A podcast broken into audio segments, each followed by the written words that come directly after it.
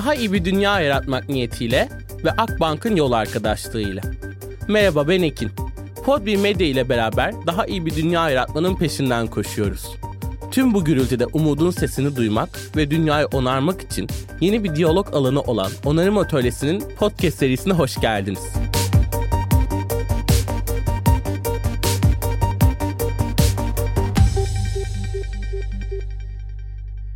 Ve bugün konuğum Fargi Organik'ten Burak Alsan. Burak aslında benim daha önce Good for Trust'ta tanışma şansı elde ettiğim adil üreticilerden biriydi. Daha sonra orada yolum Good for Trust'ın iyilik şenliklerinden S360 Fellowship programındaki bir Fargi Organik ziyaretine kadar uzandı. Benim çok ilham aldığım isimlerden biri çünkü doğayla birlikte doğayı onarmak bence çok önemli bir kavram ve ben Burak'ta bunu görüyorum. Bugünlerde biraz sürdürülebilirlik konularını, ekolojik konularını sanki doğa için bir bir şey yapıyormuşuz perspektifinden yaparken Burak bunu bence biraz doğayla birlikte yaparak perspektifine çekiyor ve bu bence çok kıymetli. Çünkü biz bunu doğanın bir paydaşı bir parçası olarak birlikte hareket etme, ondan öğrenme, onunla yaşama güdüsüne geçmemiz gerektiğini düşünüyorum. O yüzden bugün Burak'la olmak, Farge Organiği ağırlıyor olmak benim için çok kıymetli. Burak hoş geldin. Hoş bulduk Ekin. Teşekkürler. Aslında e, biraz bahsettim Fargo Organik'in kurucusu, Odin ve Dante'nin babası, Gözde'nin eşi çok ilham veren bir isim bugün benimle birlikte ama senin hikayeni ben biraz senden dinlemek çok istiyorum. Özellikle mesele edinme bakış açını senden dinlemek çok istiyorum. Burak'ın meseleleri neler, dertleri neler, bu meseleler, bu dertler onun bugünkü hikayesini nasıl oluşturdu ve Fargo Organik'e sonra geçeriz belki ama önce Burak kimdir, neleri mesele ve dert ediniyor senden dinlemek çok isterim. Tamamdır. Bizim hikayemiz aslında 2016 yılında köye taşınarak başladı. Ancak tabii ki ondan önceki bir sürecimiz var. Bu süreçte belki şehirde aradığımız şeyleri yapamamış olmak, daha doğrusu istediğimiz şeylere ulaştıktan sonra istediğimiz şeylerin onlar olmadığını fark etmek bizi biraz daha kırsala iten bir süreç oldu. Başladığımızda ilk yıllarımızda köye taşınmadan önce tabii ki hiçbir bilgimiz yoktu kırsal hayatla ilgili. Gözde de ben de e, o zaman Odin vardı. Hiçbir şekilde köyde yaşamışlığımız, geçirdiğimiz zaman yoktu. O yüzden ilk başlangıç biraz benim böyle sert bir şekilde radikal bir karar alışımızla oldu. Hadi artık gidelim. Daha fazla şehirde durmak istemiyoruz ikimiz de. Bari orada bir yaşam çizelim kendimize. Ama tabii ilk başlarken ne yapacağımıza karar vermemiştik. Tarım yapmayı düşünmüyorduk. İlk başta zaten yani hedefimiz gidip de kırsalda tarım yapalım, doğayı düzeltelim, işte farkındalık yaratalım gibi şeyler değildi açık konuşalım. İlk başta kendi kişisel ihtiyacımız için kırsala taşınmak istedik. Çünkü şehirde geçirdiğimiz süre zarfında o işte apartmanların içerisinde, trafiğin içerisinde, sürekli yapay şeylerin içerisinde bulunduğumuz sürede ben kendimi açıkçası böyle tamamlanmamış hissediyordum. Hı hı. Bastırılmış hissediyordum. Ama kırsala taşındığımız zaman bize çok büyük geniş bir pencere açıldı. Taşınma sürecimizde işte tanıştığımız Murat abimiz bu Fargi Organik kuruluşunda beraber ve hala devam ettiğimiz bir sürece girdik. O o zamanlar organik tarım yapıyordu. Biz de Odin'in beslenmesi nedeniyle organik tarıma başlamıştık. Oradan ilgi duymaya başlamıştık hı hı. sürece. Böylelikle böyle bir ışık yandı. Dedik kırsalda tarım yapalım, organik tarım yapalım dedik. Murat abiyle konuştuk işte. O da bu işin içine girmek istediğini söyledi. O beraber yapalım dedi. Olur dedik. Bir anda kendimizi böyle köyde debelenirken bulduk açıkçası. Çünkü hiçbir fikrim yok. Yani başlarken saksıda bitki yetiştirmeden bu işe başladık. O yüzden bizim için her şey yeniydi ve birçok şeyi sıfırdan öğrenmek gerekiyor. Yani okul okur gibi, üniversiteye yeni başlamış gibi bir durum vardı.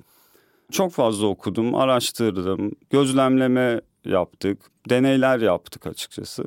E, yıllar içerisinde tabii ki belli bir birikim oluşuyor. Bu birikimle artık olayın işte o noktada aslında kendi meselem ortaya çıkmaya başladı. İşte bir şeylerin yanlış yapıldığını kırsalda gördükçe, tarımda yapılan hatalara karşılaştıkça Bunların nasıl doğru yapılabileceğini araştırmaya başlıyorsunuz. Onları iyice öğreniyorsunuz. Kendiniz deneyimleyerek görüyorsunuz ve insanların da bunu bu şekilde yaparsa bir değişim olabileceğini, hı hı. işlerin çok daha onlar için de, ülke için de, dünya için de çok daha iyi olabileceğini anlamaya başlıyorsunuz. Ve bu noktada aslında işte son 3-4 yıldır biraz daha çevremizdeki insanlara ve diğer bu işe girmek isteyen insanlara ilham olmaya da çalışmaya başladık. Yani bugün bu konuşmaya gelmemin esas sebebi aslında benim Fargi Organik'i tanıtmak değil, insanlara bu konuda biraz daha ilham verebilmek. Çünkü tek başınıza bile yani tek başınıza dediğim bir grup olarak, bir aile olarak bile büyük farkındalık yaratabiliyorsunuz. Birçok kişinin hayatına dokunabiliyorsunuz, onları değiştirebiliyorsunuz. İnsanlara örnek oluyorsunuz. O zincirleme bir reaksiyon olarak başkalarının hayatlarını da değiştirmeye başlıyor. E bana kalırsa da zaten bu tarımsal değişimin, onarıcı tarımın, doğru tarımın devlet katından gelecek gibi bir durum gözükmüyor. Yani ne önümüzdeki hükümetler ne şimdiki hükümet hiç fark etmez. Bunun bence bizim gibi kişilerden gelip yayılması, tabana yayılması ve daha sonra onların bunu fark ederek bu alanda adımlar atması gerektiğine inanıyorum. Bu nedenle biz daha çok şu an doğru tarım yapalım. İşin ticari boyutu da var tabii ki. Birçok kişiye maaş veriyoruz. Belli bir bütçe var, dönüyor sürekli. Ama işin ticari kısmını, gelir kısmını biraz daha geri plana koyarak işin doğru olan tarafına odaklanmaya çalışıyoruz. Ve şu an için bazı yaptığımız şeyler ticari olarak çok karlı olmasa da tarımsal anlamda, ekolojik anlamda doğru olduğu için ısrarla devam ediyoruz bunları yapmaya ve gücümüz olduğunca da devam edeceğiz. Umarım önümüzdeki süreçte de bu şekilde devam edebiliriz. Muhteşem. Aslında burada şehri bırakan, terk eden belki birazdan buna da bahsederiz ama giden ve orada doğada artık kırsalda yaşamak isteyen bir ailenin dönüştürmek etkisinde görmeye başlıyoruz. Detaylı hikayesinden de bahsettin ama bugün Farge Organik tam olarak neler yapıyor? Yani bir konuk eviniz var aslında bir doğayla birleşme alanı bence sunuyorsunuz Farge'de insanlara ve adil hem üretim aşamasında hem ekolojik olarak adil gıdaları insanlara sunuyorsunuz ama Farge Organik nedir ne yapar bugün? Farge organik olmasını istediğimiz şeye doğru ilerliyor ve olmasını istediğimiz şey de kırsalda sahip olabileceğiniz, yapmak isteyeceğiniz her şeye ev sahipliği yapan bir yapı olmasını hayal ediyoruz. Bu yapı içerisinde şu an 300'den fazla çeşit yaklaşık 400'e yakın ürün yetiştiriyoruz, üretiyoruz. Bunların içerisinde tohumdan fideye, saksı bitkilerine, sebzeler, yeşillikler, aklınıza ne gelirse işte koyun, kaz, tavuk, ördek varlığı, bunun dışında konaklama kısmı var. Gönüllü programımız var biliyorsun. Günübirlik turlar yapıyoruz eğitimler veriyoruz. Daha sonra paketli ürünler üretiyoruz. Turşu, marmelat, konserve vesaire gibi. Ve bu ürettiğimiz ürünlerin neredeyse tamamını internet üzerinden, organik pazarlarda, bazı işte Taze Direkt vesaire gibi internet üzerinden, hı hı. Good for Trust üzerinden satışlarını yapıyoruz. Buna ek olarak yerinden satışlar da yapıyoruz. Dağıtım yapıyoruz. İşte insanlar geldiği zaman organizasyonlar da düzenliyoruz. Günübirlik sizinle yaptığımız evet. organizasyonlar gibi.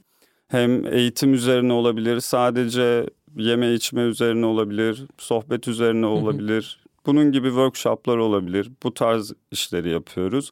Zaten çiftlik içerisindeki nüfusumuz gün içerisinde ortalama 30-35 kişi civarında oluyor ve bunun da işte önemli bir kısmını dünyanın her türlü ülkesinden gelen gönüllüler de oluşturuyor. O yüzden çok kozmopolit bir yapı da var çiftlik içerisinde ve birçok sosyal ihtiyacımızı orada giderebiliyoruz. Sosyal anlamda çok verimli zaman geçiriyoruz. Hı hı. Çok fazla yakınımız, arkadaşımız sürekli geliyorlar. Ve böyle e, yıllar içerisinde baktığımızda dönüşümü görebiliyoruz ve önümüzdeki süreçte de nelere evrileceğini açıkçası heyecanla biz de bekliyoruz yani. Muazzam aslında ben biraz Burak'tan rol çalmak ve kendi fark deneyimimi kısaca böyle den- anlatmak istiyorum. Çünkü Tabii. hepimize çok iyi gelmişti Farge'de doğayla birlikte olmak, Farge'de olmak. Biz S360 Fellowship programında onarıcı liderliği yaşatmak üzerine yola çıkmıştık aslında. Ve burada doğadan öğrenme pratiklerinde biz Farge Organik'te bu buluşmayı gerçekleştirdik. Dürüst olmak gerekirse biraz kendimi klima çocuğu olarak tanımladığım bir dönemde Farge Organik'e gittiğimde evet doğayla vakit geçirmek güzel ama işte bu kadar çevreyle, ekolojiyle, sürdürülebilirlikle ilgilenmesine rağmen e, çok da fazla dalından bir şey koparıp yiyemeyen, işte doğada bulduğu bir yaprağın bir yemeğe dönüşeceğini bilemeyen bir ekin vardı ve biz o gün oraya giderken doğa problemleri nasıl çözüyor? Sistemsel olarak nasıl işliyor bunu görmek ve bunu bugünün onarıcılık sistemlerine entegre etmeyi niyet ederek aslında gelmiştik ve İlk girdiğimiz andan itibaren o programdaki işte bir sürü insan 30 küsür kişi hiç olmadığımız kadar birbirimize yakın hissetmeye başladık. Yani o doğanın birliktelik hali sanki ilk girdiğimiz anda bizimle birlikte olmaya başladı. Muazzam bir ağacın altında ilk çemberimizi evet. yaptık. Etrafında koyunlar, kazlar. Hafif yağmur. Evet ya. hafif yağmur yağıyor ve muazzam bir ortamdı. Ama bunun ötesinde e, Gözde, Buran, eşi, Odin, Dante çocukları orada bir ailenin bunu yapabildiğini görüyor olmak bize hep o korkutulan zor şehir daha rahat şehirde kalının ötesinde kırsal hayatta da muazzam bir mutluluğun olabileceğini bir dinginliğin olabileceğini bir aile yaşamının orada olabileceğini görmek çok güzeldi. Doğa yürüyüşleri yapıldı, birlikte malzemeler toplandı. O malzemelerle dönüp birlikte hepimiz o kadar insan birlikte yemek hazırladık. Yani o kolektif hafızayı yeşertmek, birlikte hazırlamak, o her topluluktaki işlevselliği görmek çok güzeldi İyi tarım yapmaktan bahsediyoruz. Seralara gidip seradan kopardığım bir salatalığı yemek, oradaki yetiştirilen bitkileri görmek, oradaki yerel yetiştiricilerle, gönüllülerle tanışmak, onların mantığını anlamak bana hiç olmadığı kadar iyi gelmişti ve biz hepimiz o gün oradan döndüğümüzde bir büyülenmiş gibi hissediyorduk açıkçası. Bunun etkisi çok uzun süre sürdü. Yani doğadan öğrenmek, doğayla olmak. En son kapanış çemberinde herkes ağlamaya başladı. Çünkü uzun zamandır koptuğunu hissettiğimiz hem insan ilişkileri bakımından hem doğa ilişkileri bakımından çok fazla hissettiğimiz şey vardı. Hatta orada hani bugün köklendiğimi hissediyorum dedim. Hem bu programla hem doğayla hem dünyayla. Ekin olarak artık daha serbest, daha özgürüm. Bir şeyi bırakmaktan artık daha az korkabilecek durumdayım. Ama bir o kadar da bulunduğum yerle toprakla bu kadar da bağ kurmuş gibi hissediyordum. O yüzden Farge Organik aslında bir çiftlik hayatının ötesinde unuttuğumuz şeyleri bugün acilen hatırlamamız gereken şeyleri hatırlamak için de bir buluşma deneyim alanı diyebiliriz diye düşünüyorum açıkçası. Bu kadar etkili olmasına ben de çok sevindim senin adına. Biz artık bütün hayatımız orada olduğu için bizim için birçok şey alışkanlık haline evet. geliyor ama biz onların değerini böyle işte şehre geldiğimiz zaman çok daha evet. net anlıyoruz. Ben bununla ilgili hep şey örneğini veririm. Böyle kokan bir yerden uzun süre durursanız oradaki kokuyu almamaya başlarsınız. Evet. Ama güzel kokan ferah bir yere gittiğinizde ne kötü kokuyormuş geldiğim yer dersiniz. Aynı ona benziyor. Evet. Şehirde yaşayan insanların birçoğu şu an farkında değil çünkü çok uzun süredir buna maruz kalıyor. Ama bir süre kırsalda açık alanda temiz havayı aldıkları zaman geri döndüklerinde işte o aradaki farkı çok net Hı-hı. görebilmeye başlıyorlar. Bir de aslında şehir yani benim orada işte en çok merak ettiğim noktalardan biri de işte benim en küçük arkadaşlarımdan biri yaş olarak Odin ve işte Dante oldu. Biz Odin'le gerçekten böyle muazzam bir arkadaşlık ilişkisi de kurduk orada. Hani şeyi de merak ediyordum açıkçası. İşte dünyada bize şehirde hep anlatılan bir olgu var. İşte eğitim olgusu ya da öğrenme olgusu. Ben orada işte benden ya da oradaki Eren'den, senden çok çok yaşça küçük Odin'in dünyayı algılama biçimlerinin ne kadar bizden aslında üstün olabildiğini gördüm. Çünkü hem bağ kurarken herhangi bir diyaloğa takılmıyor, herhangi bir engele çarpmıyor. Doğayla kurduğu ilişki zaten Hı-hı. muazzam. Orada öğrenmenin doğada çocukluktan itibaren ne kadar iyi olduğunu gördüm. E bununla birlikte zaten Kocaeli Fethiye köyü olduğu için aslında bir şehire de hayatına da okul hayatına da kısmen Tabii. devam ediyor. Ama bence şehirde büyüyen çocuklara oranla dünyayı anlama, kendini anlama noktasında Odin'i biraz kıskanmış olur. ben bile kıskanıyorum Odin'in hayatını. Keşke ben de öyle bir çocukluk evet. geçirsem diyorum. Çünkü elinin altında çok fazla enstrüman var onun. Yani bütün doğa, bütün her şey evet. onun atölyesi. Her şey onun için bir öğrenme aracı. Çok fazla şeye maruz kalıyor. Çok fazla doğal fenomene, olaya hı hı. denk geliyor. Ve bunların hepsi onun aslında beyninin oluşumu esnasında birer araç, birer evet. parça. Bu şekilde büyüyen bir çocuk muhtemelen ileride umarım görürüz o günlerini. Ona uygun kararlar alacaktır. Hayat kararları hı hı. işte çalışırken iş hayatı veya genel hayat felsefesi anlamını buna göre oluşturacaktır diye umut ediyoruz.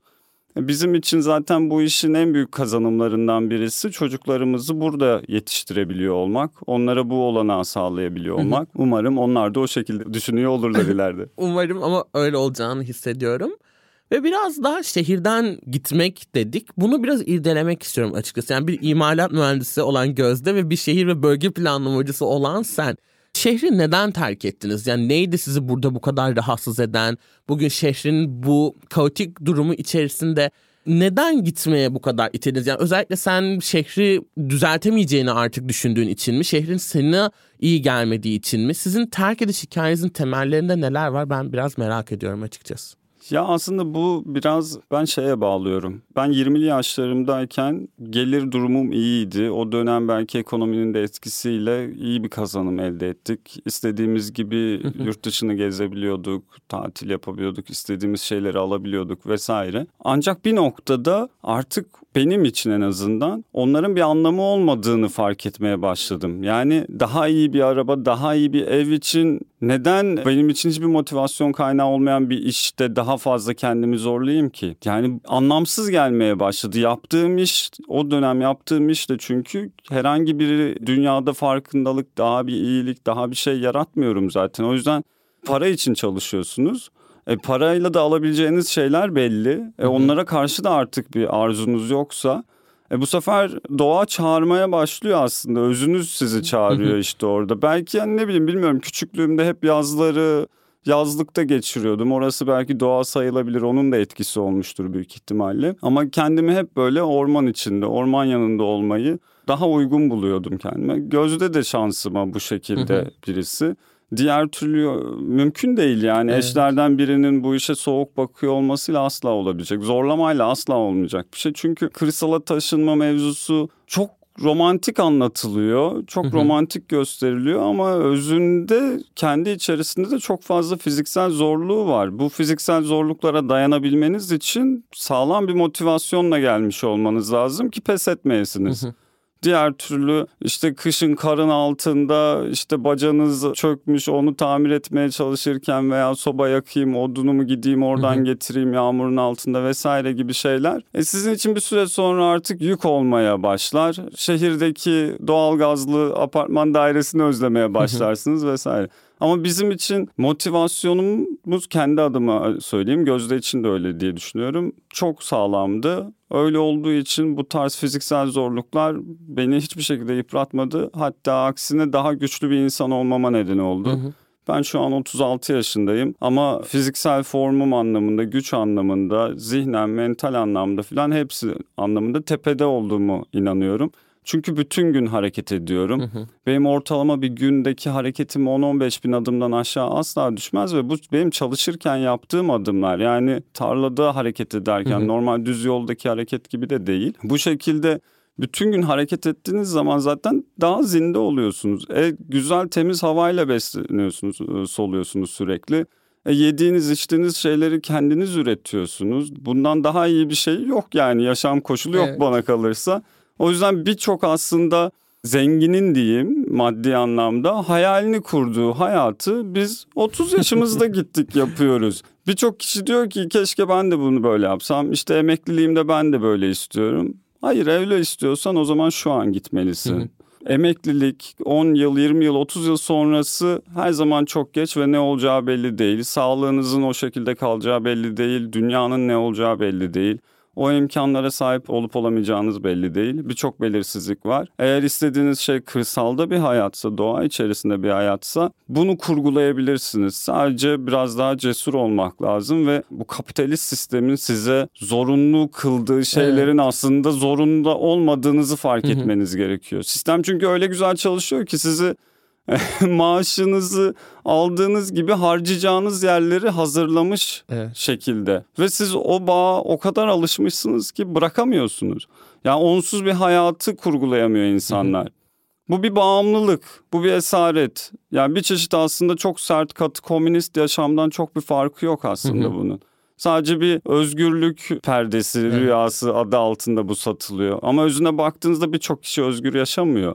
Biz de belki onu hissettiğimiz hı hı. için kırsala taşınma fikri çok net oluştu kafamızda ve geçirdiğimiz yıllar sonunda şunu rahatlıkla söyleyebilirim. Birçok insanın şu an hayatında tedirgin eden, onu korkutan konular bizim için önemsiz şeyler haline gelmeye başladı. Çünkü eğer çok büyük bir felaket de olsa ben orada aileme bakabileceğimi biliyorum, hayatta kalabileceğimizi biliyorum sisteme bir ihtiyacım olmadığını biliyorum. Tabii ki grid içerisinde yaşıyoruz ama hı hı. istediğimiz zaman off grid olabiliriz. Bunun farkında olmak büyük bir rahatlık. Çok iyi bir nokta bence bu. Yani gerçekten o sistemlerin içerisinde maruz kaldığımız şey benim de bazen çok canımı sıkıyor. Yani özellikle sizin yaptığınız işten daha çok kazandığınızda daha çok masraf çıkarabilecek şekilde de her şeyin dizayn edilmiş olması hı hı. ve bazen hapsolmuş hissiyatı veriyoruz. Bununla ilgili de aslında alternatif mümkün mü diyecektim ama mümkün olduğunu seninle görmüş Kesinlikle olduk. Mümkün. Çünkü bizi e, hep şeyde vardı yani ütopyalar kötüdür der bu hı hı. sistem bize inanmayın yoktur öyle bir şey. Oysa orası varılacak bir nokta değil. Orası üzerine gitmek için uğraşacağımız bir nokta. Sistemler de sanki böyle yani bunun başka çaresi yok. İşte Burak Gözde ya da başka bunu yapan insanlar insanlar onlar birkaç küçük deli ya da işte buna cesaret ettiler ama çok zor deyip bizi hala şehirde tutmak için çalışıyorlar. Bu gerçekten birkaç delinin yapabileceği bir şey mi yoksa hepimiz için alternatif bir yaşam şekli sence gerçekten mümkün mü? Herkes için tabii ki bu kadar kolay değil. Dediğim gibi başında çok sağlam bir motivasyon gerekiyor. Belli şeyleri belki de şehirde artık yaşayıp bırakabilmiş olmak gerekiyor. Çünkü onları yaşamadığın zaman bu sefer kendine hala hep onları hedef koyabiliyorsun. Eğer on işte bir ev alırsam mutlu olacağım. Bir arabam olursa daha mutlu olacağım gibisinden hedefler insanların tabiri caizse yanlış bir örnek olmasın hani eşeğin önüne havuç koyarlardı sürekli yürür ya onun gibi bir durum yaratıyor. Belki aslında eşek o havuca ulaşmış olsa daha sonra çevresinde belki havuç tarlasını görecek. Ama şu an sadece havuca bakıyor, önündekine evet. bakıyor, başka hiçbir şeye bakmıyor. Halbuki çevresinde bir sürü alternatif, bir sürü fırsat o yürürken geçip gidiyor.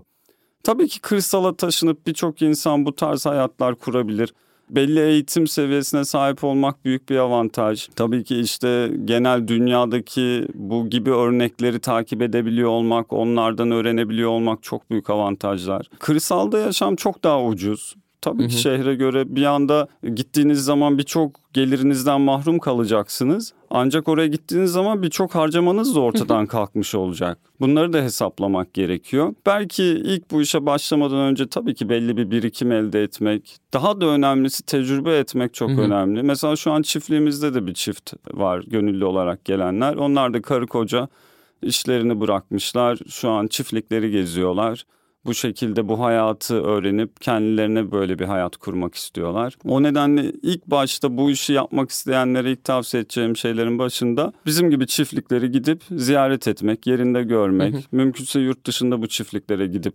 tecrübe etmek bu işe başlamadan önce en önemli yapılacak şeylerden birisi olur. Daha iyi bir dünya yaratmak niyetiyle ve Akbank'ın yol arkadaşlığıyla onarım atölyesine kaldığımız yerden devam ediyoruz.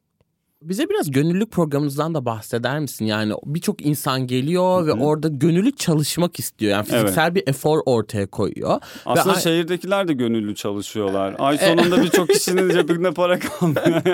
evet bu da doğru. Ama gerçekten birçoğumuzun cesaret edemeyeceği belki de korkacağı ya da istemeyeceği bir iş gibi görünebiliyor dışarıdan. Hani geleceğim gönüllü çalışacağım, bedavaya, çalışacağım gibi. Ama burada farklı kültürler evet, de var. Ben... Yani bir birliktelik ortamı da var. Bir kültürel değişim de var. Yerelle bağ kurma da var. Ya nedir bu gönüllülüğün meselesi? Ben bu olayı genellikle kırsaldaki veya işte o çevrede merak eden insanlara da anlatmakta çok zorlanıyorum. Çünkü herkesin ilk bakışta düşündüğü şey niye bu insanlar sana bedavaya çalışıyor? Bakkal da istemişti hatta. Aynen. ben, ben de alayım bana da gelsinler falan diye bakıyorlar olaya. Aslında bu işte olaya kısıtlı bir pencereden bakmanın verdiği bir sonuç. O bize bedava çalışıyor, karşılığında hiçbir şey almıyor. Biz size onun emeğini alıyoruz gibi bir bakış açısı. Halbuki olay bundan tamamen farklı bir durum. Aksine bizim para istememiz lazım öyleyse.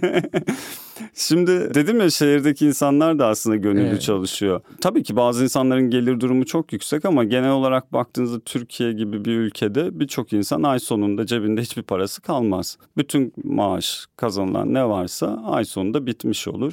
Ne için harcıyorsunuz bunu? Konaklama için harcıyorsunuz, yeme içme için harcıyorsunuz, ulaşım için harcıyorsunuz veya işte iletişim için başka diğer giderleriniz nelerse onlar için harcıyorsunuz, ısınma için vesaire. Şimdi bize gelen gönüllü arkadaşlar için bizim kiraladığımız bir villamız var. Görmüşsündür belki evet. 3-4 katlı büyük malikane tarzında bir villa. Burada kalıyor arkadaşlar. Konaklama maliyetlerini kafadan atmış oluyorsunuz. Yemek büyük oranda çiftlikten çıkan sebzeler ve onun dışında bizim aldığımız diğer ürünlerle yemek işi de ortadan kalkıyor. Bunun dışında ısınma ihtiyacı kalkıyor, elektrik ihtiyacı kalkıyor. Baktığınızda bir gönüllünün hayatı boyunca gönüllülük yapsa hiçbir paraya ihtiyacı olmadan zaten günde yarım gün sadece 4-5 saat çalışarak ve bu çalışmayı da doğa içerisinde işte bitkilerle eli ayağı toprağa değerek hareket ederek yaptığı bir işle bütün giderlerini aslında ortadan çıkarmış oluyor ve bunun üzerine hiçbir yerde elde edemeyeceği bir tecrübeyi de kazanmış oluyor. Bunu öğrenmiş oluyor yaparken. Bu şekilde bir hayat bazı gönüllüler için o kadar cazip hale geliyor ki ömrünü bu şekilde geçiren insanlarla tanıştım. Yani 8 yıldır, 10 yıldır, 15 yıldır bu şekilde gezen, hiçbir şekilde parayla bir işi olmadan sadece otostopla, işte yürüyerek, bisikletle vesaire yolculuk eden, bu şekilde çiftliklerde çalışan, herhangi bir ekstra paraya ihtiyacı varsa da gün içerisinde 4-5 saat değil ekstra 4-5 saat daha çalışarak tam hı hı. güne tamamlayıp yarım günlük ücretini alıp onu biriktirerek de devam hı hı. eden insanlar var. Olaya bu gözle baktığınız zaman gönüllülük aslında birçok insan için fırsat. Gençler için üniversiteden önce, üniversiteden sonra bazı kafası dağıtmak isteyen işte çalışan insanlar ara vererek bu şekilde seyahatlere çıkıyorlar.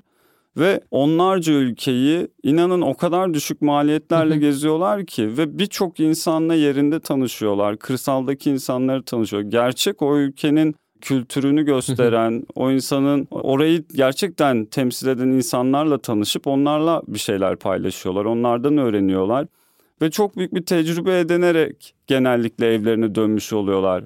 Bu noktada baktığınızda aslında veriyor gibi, gönüllülük veriyor hı hı. gibi baktığınızda aslında çok fazla şey de alıyor. Evet.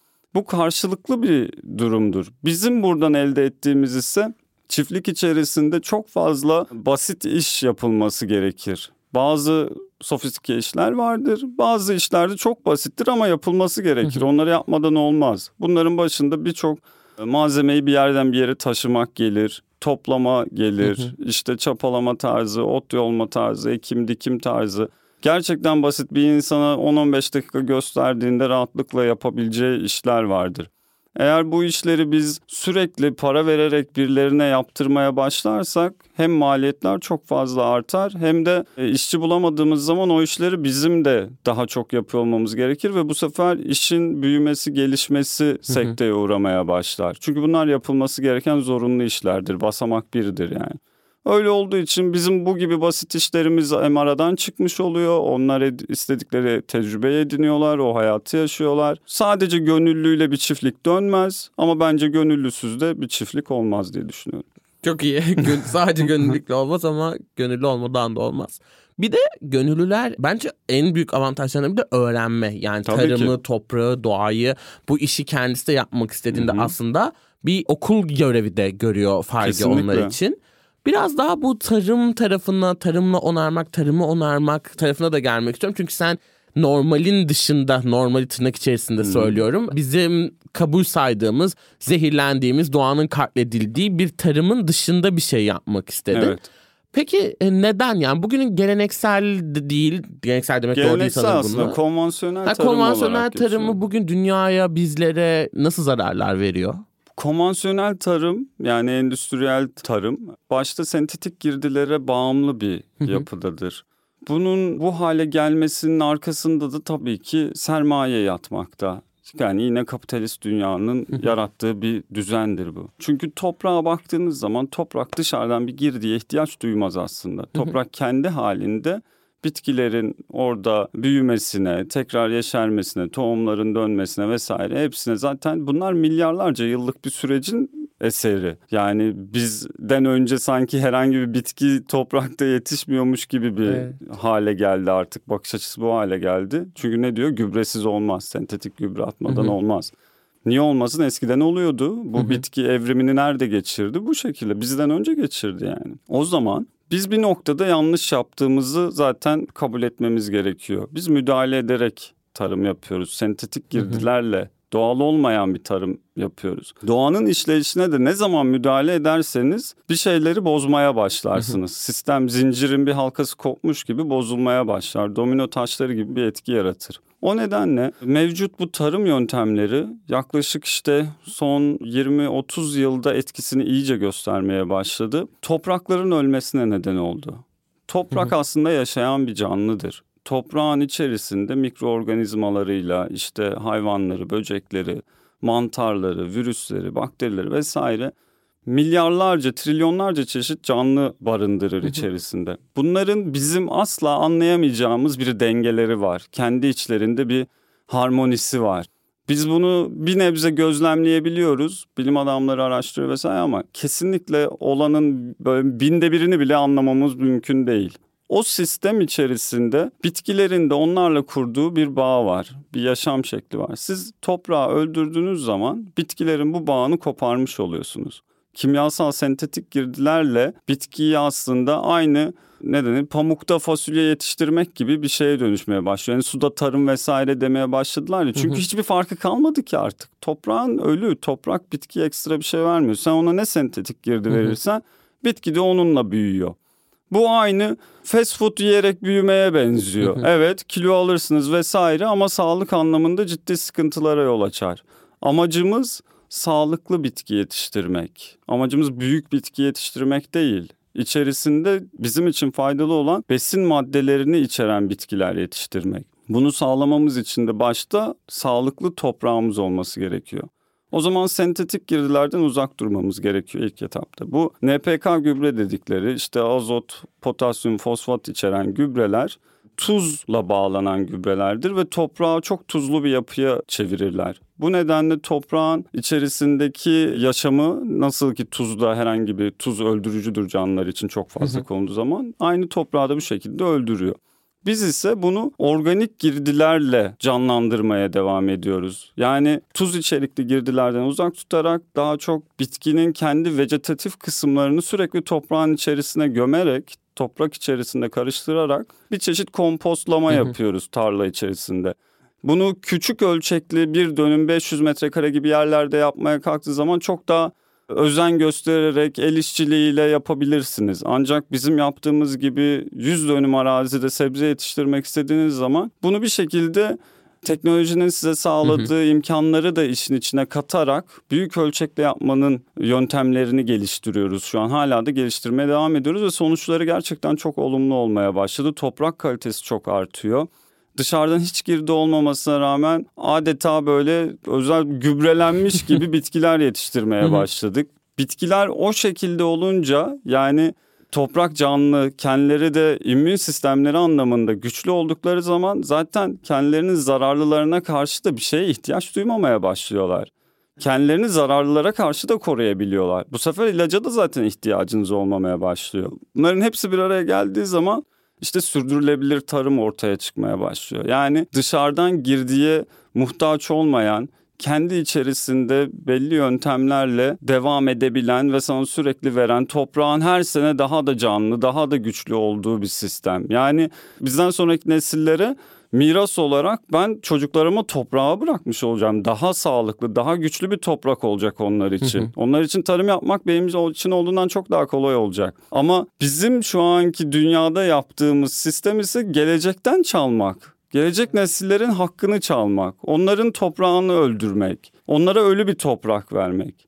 Bu şekilde bir tarım yöntemi zaten anladığım kadarıyla işin arkasında politik nedenler var. Çünkü bütün dünyada tarımı iki çeşit girdiye bağlamış haldesiniz. İşte tohum ve kimyasal gübreler. Aynı zamanda pestisit vesaire ilaçlar.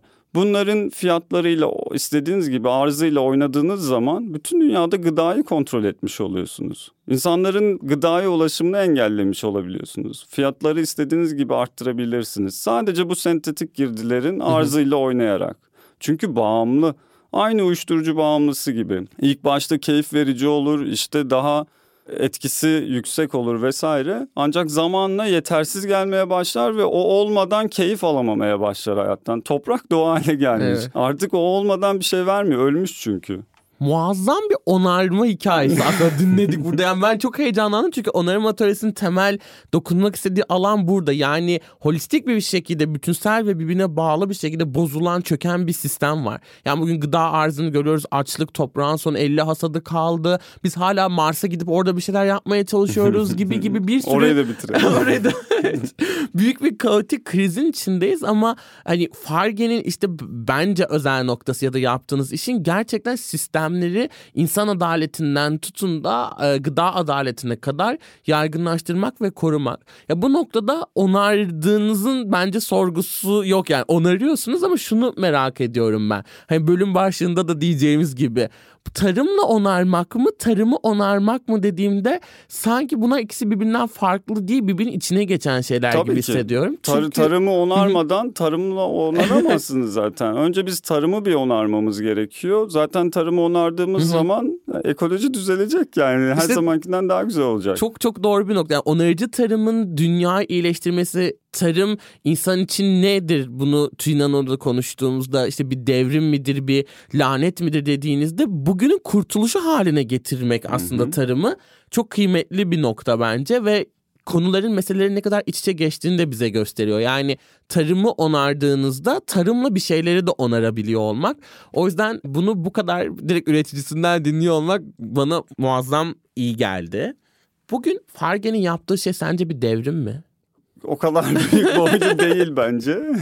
Belki umarım ileride öyle bir hale gelir. Belki bizden sonra işte bizimle beraber birçok insan da bu yola başlarsa belli bir grafiksel olarak bir artışı gözleyebiliyorsak sadece Fargi değil bizim gibi bu yola başlayan ve bizden önce de bu yola başlamış olan abilerimizin ablalarımızın hepimizin bir ortak devrimi olabilir. Sadece tabii ki bizim öyle yapabileceğimiz bir şey kesinlikle değil. Öyle bir kredi de alamayız.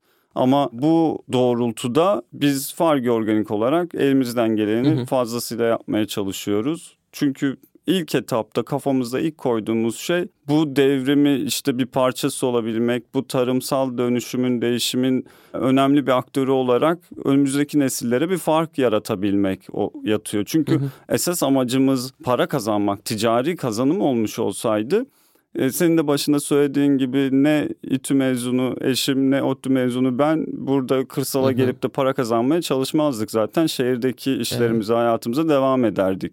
Bizim için öncelikli olan kendi yediğimiz, kendi içtiğimiz şekliyle zaten insanlara bunu sunabilmek, bunu sunuyor olmak. Bu şekilde bir değişim yaratabilmek, onlara gösterebilmek. İşte daha sonrasında çevremizdeki diğer çiftçilere örnek olabilmek. Ben o kadar mutlu oluyorum ki ilk başta bizimle dalga geçen çiftçiler şimdi gelip ben de böyle üreteyim nasıl yapıyorsunuz işte biz de bu şekilde yapsak vesaire demeye başlıyor.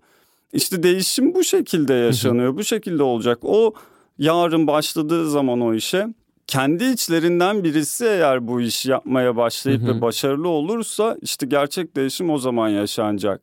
Çünkü hala bizim bu işi yapıyor olmamızın arkasında kendilerinden biri olmayışımızın da etkisi olduğunu düşünüyorlar. Yani şehirden gelen birisi farklı bilgileri var, farklı tecrübeleri var vesaire. İşte bir şekilde kendi müşterileri var, kendisi satıyor gibi düşünceleri var. Ancak onlar içerisinden birileri bu şekilde üretmeye ve fark yaratmaya başladığında bence işte exponential bir artışla bir değişim yaşanabilir. Tabii ki bu yol esnasında yerel yönetimlerin, merkezi yönetimlerin destek olması gerekiyor. Dönüşüme katkıda bulunması gerekiyor. Onlar içerisindeki zaten ziraat mühendislerinin filan eğitimlerinde bunları öğrenmesi gerekiyor. Çünkü üniversitelerde bu bahsettiğim onarıcı tarım metotları anlatılmaz hiçbir şekilde bilinmez yani. Bir mezun ziraat mühendisinin bildiği şey kimyasal gübreler ve ilaçlar üzerinedir. Hangi bitki, hangi tohum, hangi toprak vesaire bunlarda ne kullanılır? Aynı adeta bir reçete yazma modeli gibidir. Ama bizim burada yapmak istediğimiz şey bu girdiler olmadan tarım nasıl yapılır? Doğayla doğanın yaptığı gibi doğa nasıl yapıyor hiçbir şey ellemiyoruz biz. Dokunmadığımız zaman kendi halinde gayet güzel işleyen bir sistemi var. Biz onu taklit etmemiz lazım. Onun liderliğinde ondan öğrenmemiz gerekiyor sistemi. Yoksa hangi bitkiye, hangi hastalığa, hangi ilaç verilir tarzı bir yöntem kesin bu sadece semptomlar üzerine odaklanma, soruna üzerine odaklanma değil. Evet yani o kadar iyi hissediyorum ki şu an biraz dağılmış moddayım da aslında. Çünkü alternatifler var ama bize bunlar hiç gösterilmiyor ve anlatılmıyor bile. Yani ziraat mühendislerinin bile bunu öğrenmiyor olması ya da biz ekonomi okurken tarım ekonomisini anlama noktasında bunun ekonomik değerlerini Hı hı. öğrenemiyor olmamız çok çok üzücü ama daha çok anlatarak, daha çok inanarak burada seni Evet. daha çok farklı yerlerde senden öğrendiklerimizi biz başka yerlerde anlatarak alternatifi göstermek mümkün diye düşünüyorum. Her konuğuma en son sorduğumda bir soru var Burak. Şimdi sana onu yöneltmek istiyorum. Sence umut var mı ve tüm bu gürültüde umudun sesini duymak için sen neler yapıyorsun? Umut var tabii ki neden olmasın. Her zaman umut vardır. Yani bir şekilde bu hedef doğrultusunda çalışan, uğraşan, didinen insanlar, işte senin gibi insanlar olduğu sürece, benim gibi insanlar olduğu sürece her zaman umut vardır. Bir değişim yaşanabilir. Sadece bu değişim işler artık çok kötü bir hale geldikten sonra mı yaşanacak yoksa işler o hale gelmeden mi yapacağız? Bence esas onu düşünmek gerekiyor. Çünkü bu değişim her halükarda olacak bu gidişat kesinlikle çökecek. Bu sürdürülebilir bir metot değildir. Tarım bu şekilde olmaz. Açlık olur yani, kıtlık olur bunun sonunda. Bütün her yerde tarım sentetik girdilere bağımlı hale geldiyse eğer bu şekilde devam edemeyeceğimiz iki kere iki dört yani. Böyle bir sistem olamaz. Bir noktada çökecek. Önemli olan biz o noktaya gelmeden işte kıtlıklar yaşanmadan, insanlar açlıktan ölmeden bu işi değiştirmemiz lazım ve bu değişim de aynı uyuşturucu bağımlısının rehabilite edildiği süreç gibidir. Bir günde sağlıklı olmaz. Doğru yöntemleri uyguladın diye yarın çok güzel bir toprağın olmayacak. Her şey çok zaman yıllar sürüyor. Yanlış olmasın Sri Lanka'da bununla ilgili mesela büyük bir sıkıntı yaşandı. Ülke toptan bir yıl içerisinde organik tarıma geçme kararı aldı ve bir anda tarımsal üretimleri yüzde elli düştü. Evet. E bu da iç ihtiyacın karşılanamaması, dışarıya daha bağımlılık, hı hı. ekonomik çöküş, toplumsal çöküş birçok şeyi devamında beraberinde getirdi. Sanki böyle organik tarımın adını kötülemek için bilerek yapılmış gibi diye düşünüyorum artık ben bunu. Çünkü organik tarıma böyle bir geçiş olamaz. Çok doğru. doğru rejeneratif tarıma, doğal tarıma geçiş süreci yıllar alır. Doğru yöntemlerin de sürekli ısrarla uygulanmasıyla olur. Bu nedenle hepimiz aynı anda geçersek zaten sistem çöker. Yine başka bir sorun yaşarız bu sefer de. O yüzden yapılması gereken şey yavaş yavaş adım adım. Atıyorum bin dönüm araziniz vardır. Bunun işte her sene yüzde yirmisini geçiş yaparak bir süre sonra 10 yıl sonra 15 yıl sonra verim anlamında hiçbir eksiklik yaşamadan bir anda geçişinizi tamamlamış olursunuz.